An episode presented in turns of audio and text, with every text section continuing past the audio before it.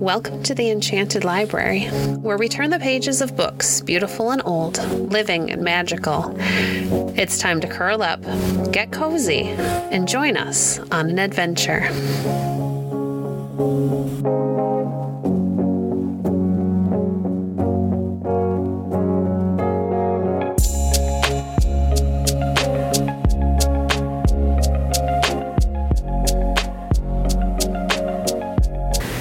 Today we're reading from Beautiful Joe by Margaret Marshall Saunders.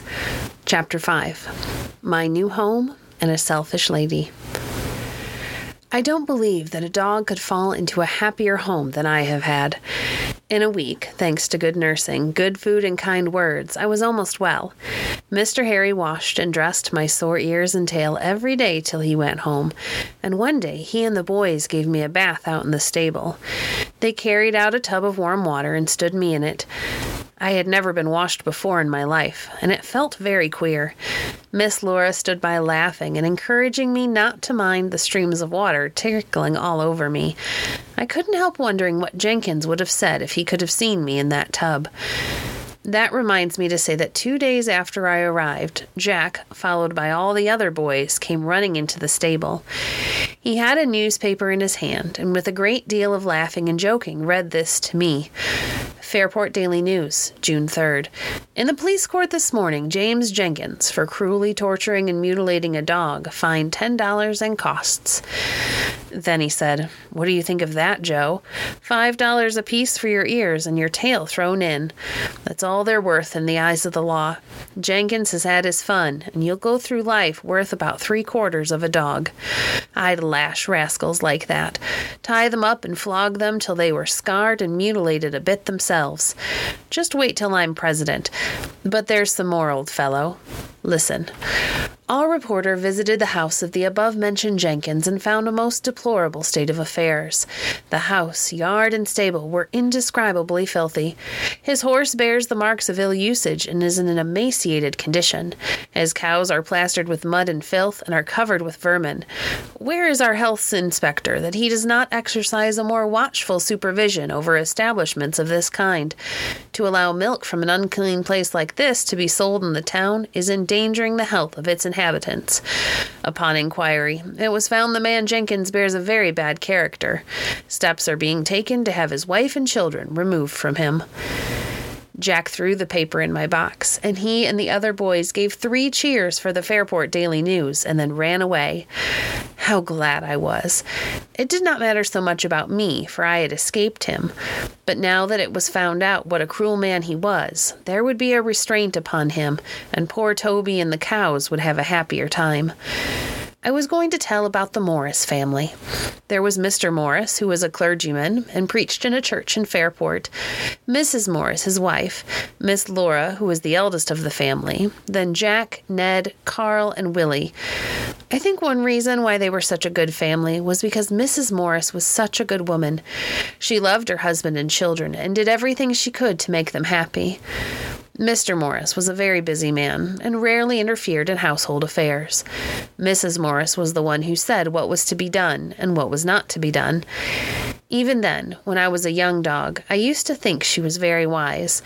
There was never any noise or confusion in the house, and though there was a great deal of work to be done, everything went on smoothly and pleasantly, and no one ever got angry and scolded as they did in the Jenkins family.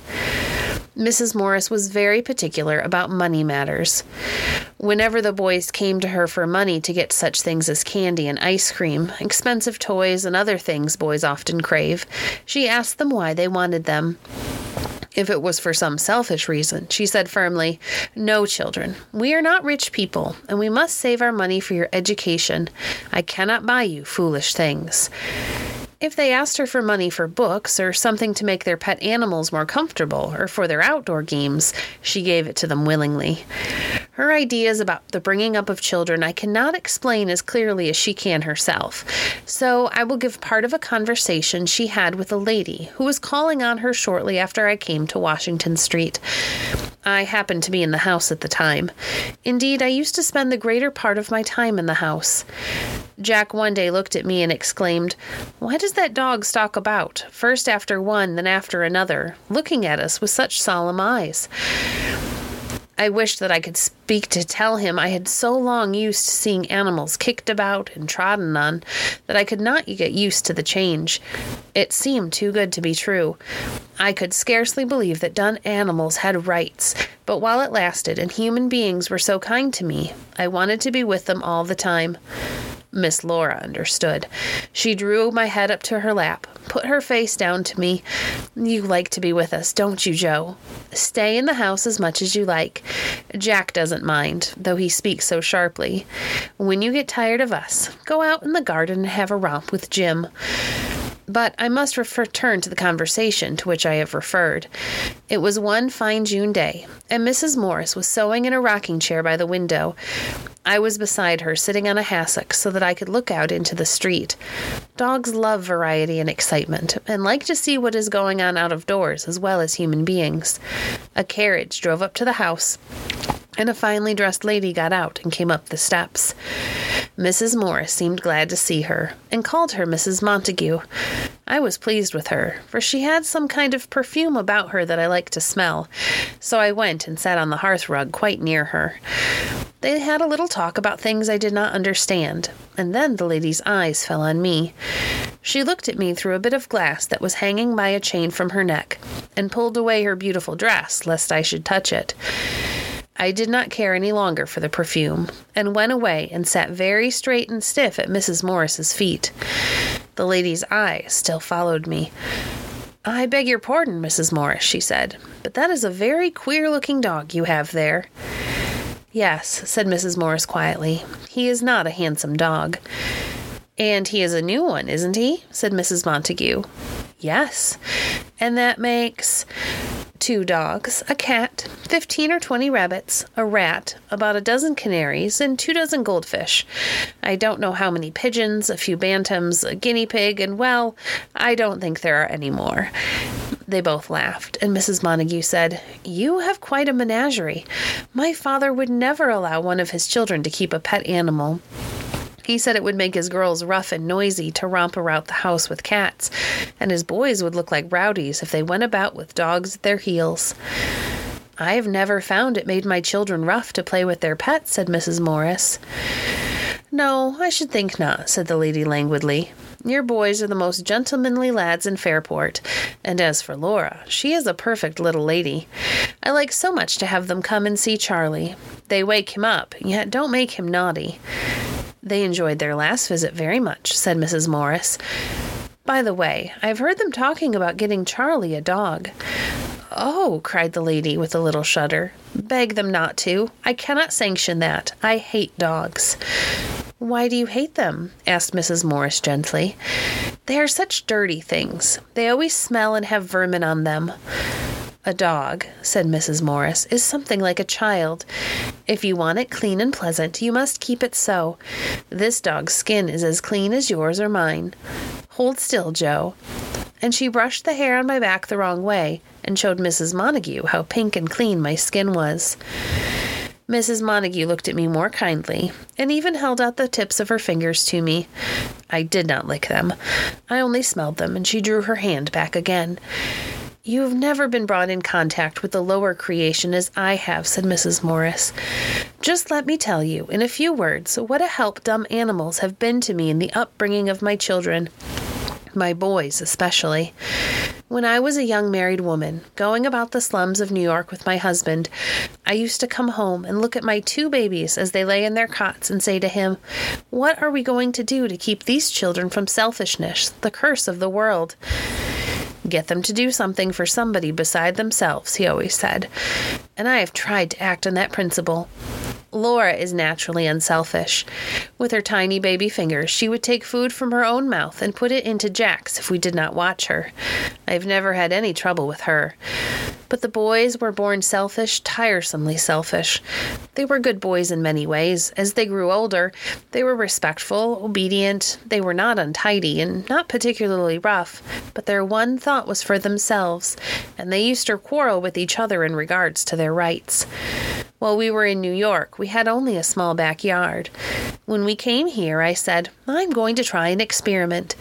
We bought this house because it had a large garden and a stable that would do for the boys to play in. Then I got them together and said I was not pleased with the way in which they were living. They did nothing for anyone but themselves from morning to night.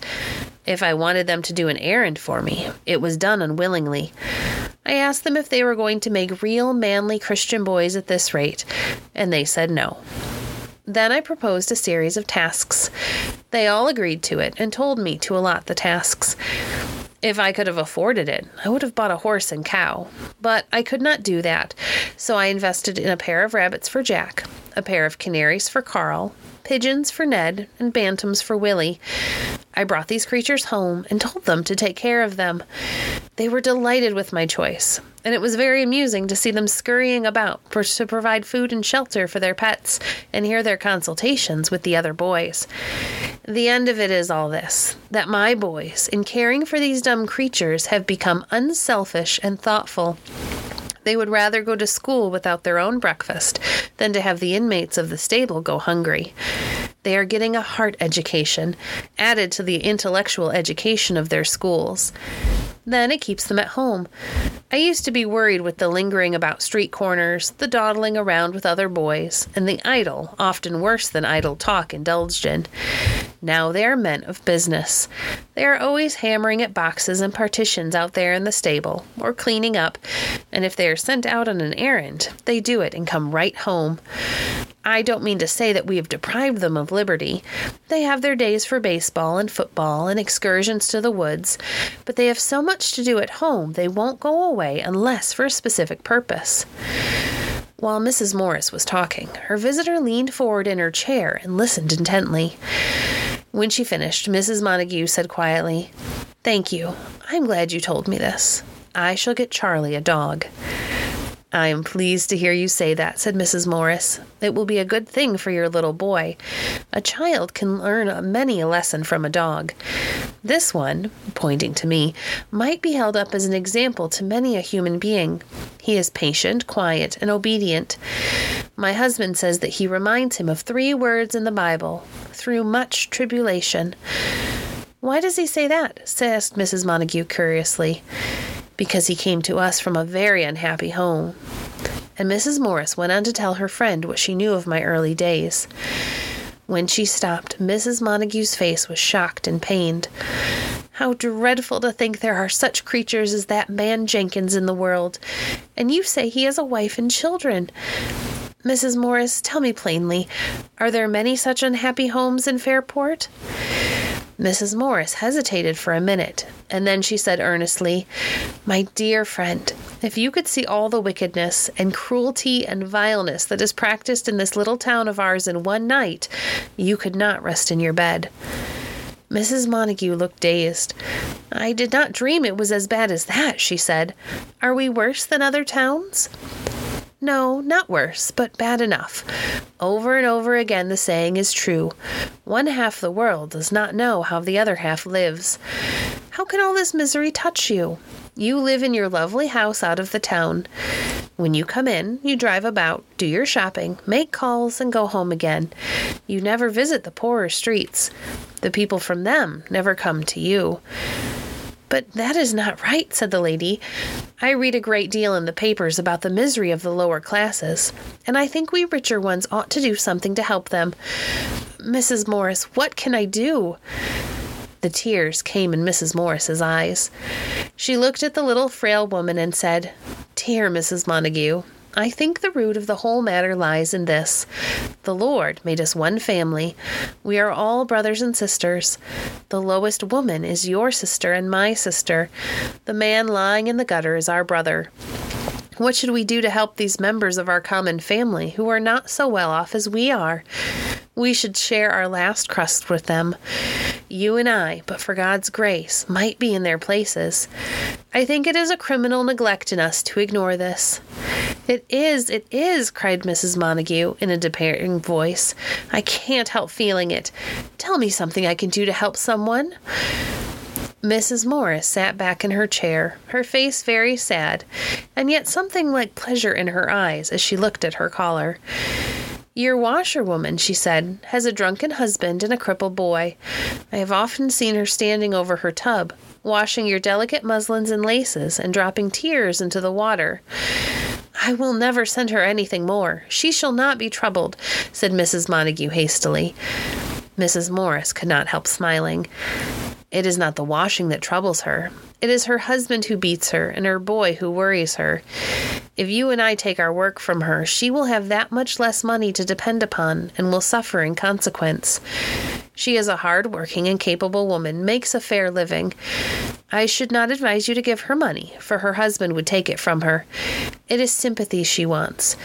If you could visit her occasionally and show you are interested in her by talking or reading to her poor foolish boy or showing him a picture book, you have no idea how grateful she would be to you and how it would cheer her on her dreary way.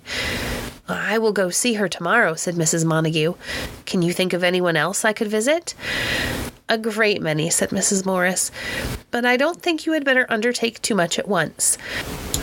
I will give you the addresses of three or four poor families where an occasional visit would do untold good if you treat them as you do your richer friends. Don't give them too much money or too many presents till you find out what they need. Find out their ways of living and what they are doing with their children, and help them to get situations for them if you can. Be sure to remember that poverty does not always take away one's self respect. I will, I will, said Mrs. Montague eagerly. When can you give me these addresses? Mrs. Morris smiled again, and taking a piece of paper and a pencil from her work basket, wrote a few lines and handed them to Mrs. Montague. The lady got up to take her leave. And in regard to the dog, said Mrs. Morris, following her to the door, if you decide to allow Charlie to have one, you had better let him come in and have a talk with my boys about it. They seem to know all the dogs that are for sale in the town. Thank you. I shall be most happy to do so. He shall have his dog. When can you have Charlie come? Tomorrow, the next day, any day at all. It makes no difference to me. Let him spend an afternoon and evening with the boys, if you do not object. It will give me much pleasure, said the little lady, as she bowed and smiled, and after stooping down to pat me, tripped down the steps and got into her carriage and drove away. Mrs. Morris stood looking after her with a beaming face, and I began to think that I should like Mrs. Montague too if I knew her long enough. Two days later, I was quite sure I should, for I had a proof that she really liked me. When her little boy Charlie came to the house, he brought something for me done up in white paper. Mrs. Morris opened it, and it was a handsome nickel plated collar with my name on it Beautiful Joe. Wasn't I pleased? They took off the little shabby leather strap the boys had given me when I came, and fastened on my new collar, and then Mrs. Morris held me up to a glass to look at myself. I felt so happy. Up to this time, I had been a little ashamed of my cropped ears and docked tail, but now that I had a fine new collar, I could hold up my head with any dog. Dear old Joe, said Mrs. Morris, pressing my head tightly between her hands, you did a good thing the other day in helping me to start that little woman out of her selfish way of living. I did not know about that, but I knew that I felt very grateful to Mrs. Montague for my new collar. And ever afterward, when I met her in the street, I paused and looked at her. Sometimes she saw me and stopped her carriage to speak to me, but I always wagged my tail, or rather my body, for I had no tail to wag, whenever I saw her, whether she saw me or not. Her son got a beautiful Irish setter called Brisk. He had a silky coat and soft brown eyes, and his young master seemed very fond of him. Thank you for joining us today. If you enjoyed today's episode, please leave a review on your favorite podcast platform and share our podcast with a friend. Visit our website at www.enchantedlibrary.net to see our past books or to connect with us on Facebook. If you'd like to support the work we do, you can visit our Patreon page at patreon.com slash enchantedlibrary. We appreciate your support. Until next time, friends, happy reading.